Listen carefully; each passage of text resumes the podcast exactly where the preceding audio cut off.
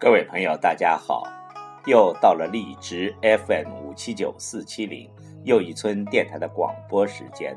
今晚要为您诵读的是朱自清的散文《儿女》。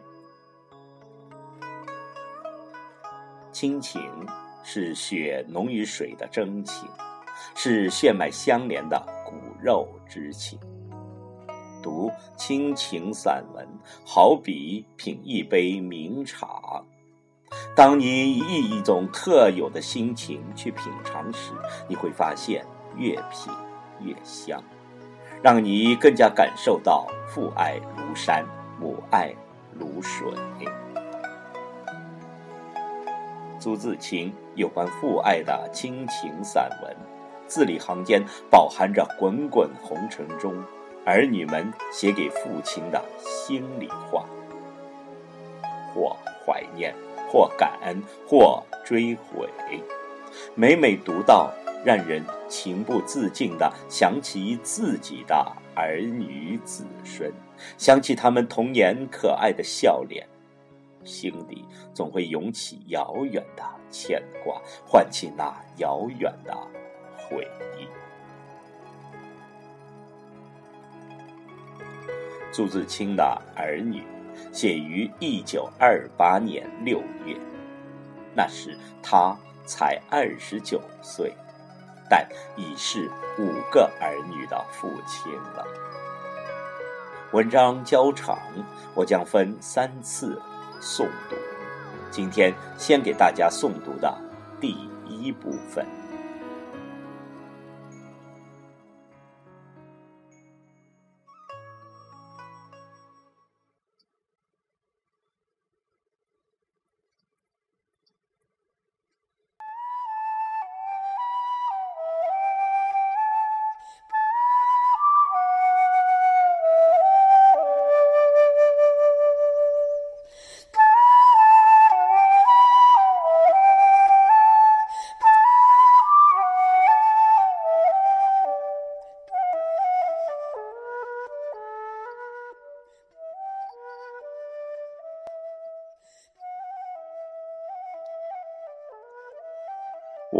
现在已是五个儿女的父亲了。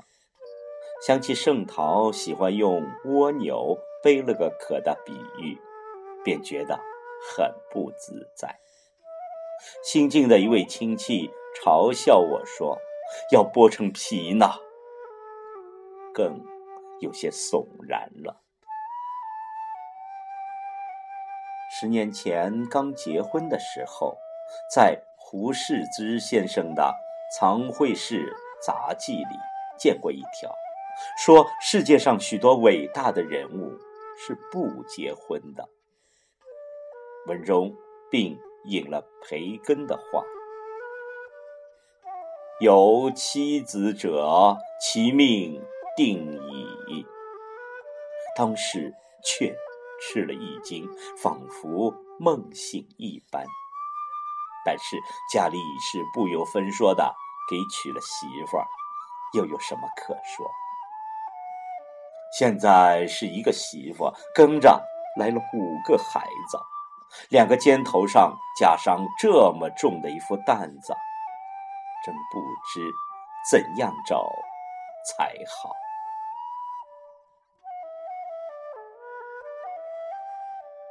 命定是不用说了。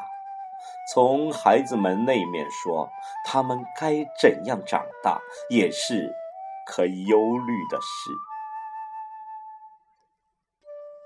我是个彻头彻尾自私的人，做丈夫已经勉强，做父亲更是不成。自然。子孙崇拜、儿童本位的哲理或论理，我也有些知道。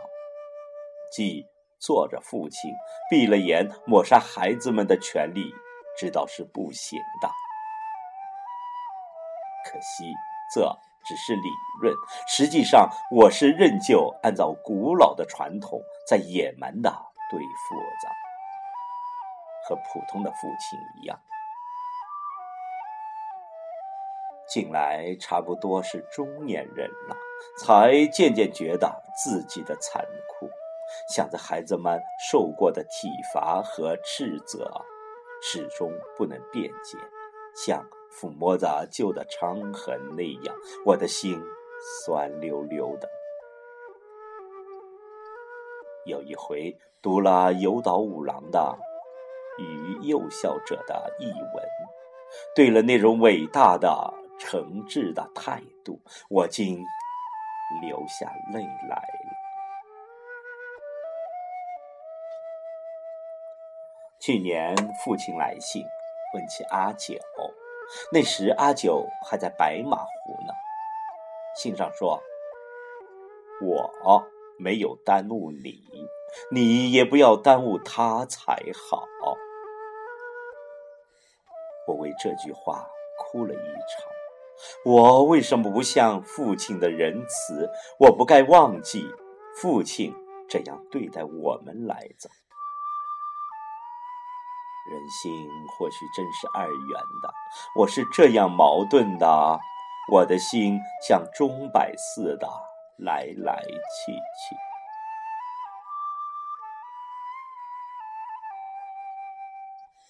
你读过鲁迅先生的？幸福的家庭吗？我的便是那一类的幸福的家庭。每天午饭和晚饭就如两次潮水一般，先是孩子们你来他去的在厨房与饭间里查看，一面催我或妻子发开饭的命令，急促繁碎的脚步夹着笑和然一阵阵袭来。直到命令发出为止。接着，他们一地一个的刨着喊着，将命令传给厨房里的佣人，便立刻抢着回来搬凳子。于是这个说：“我坐这儿。”那个说：“大哥不让我。”大哥却说：“小妹打我。”我给他们调解。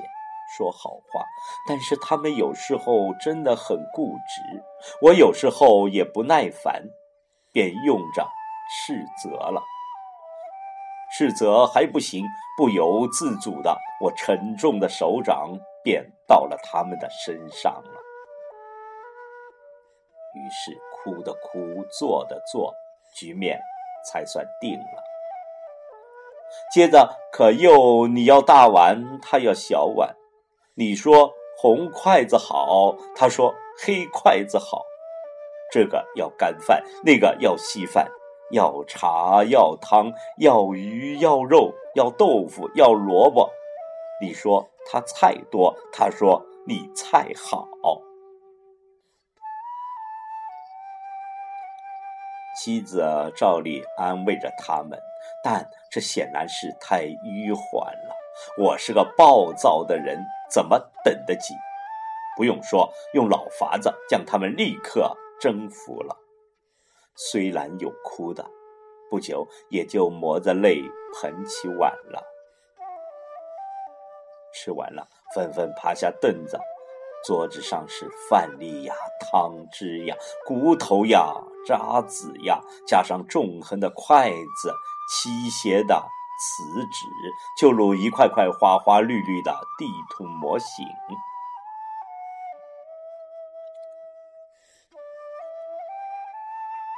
吃饭以外，他们的大事便是游戏。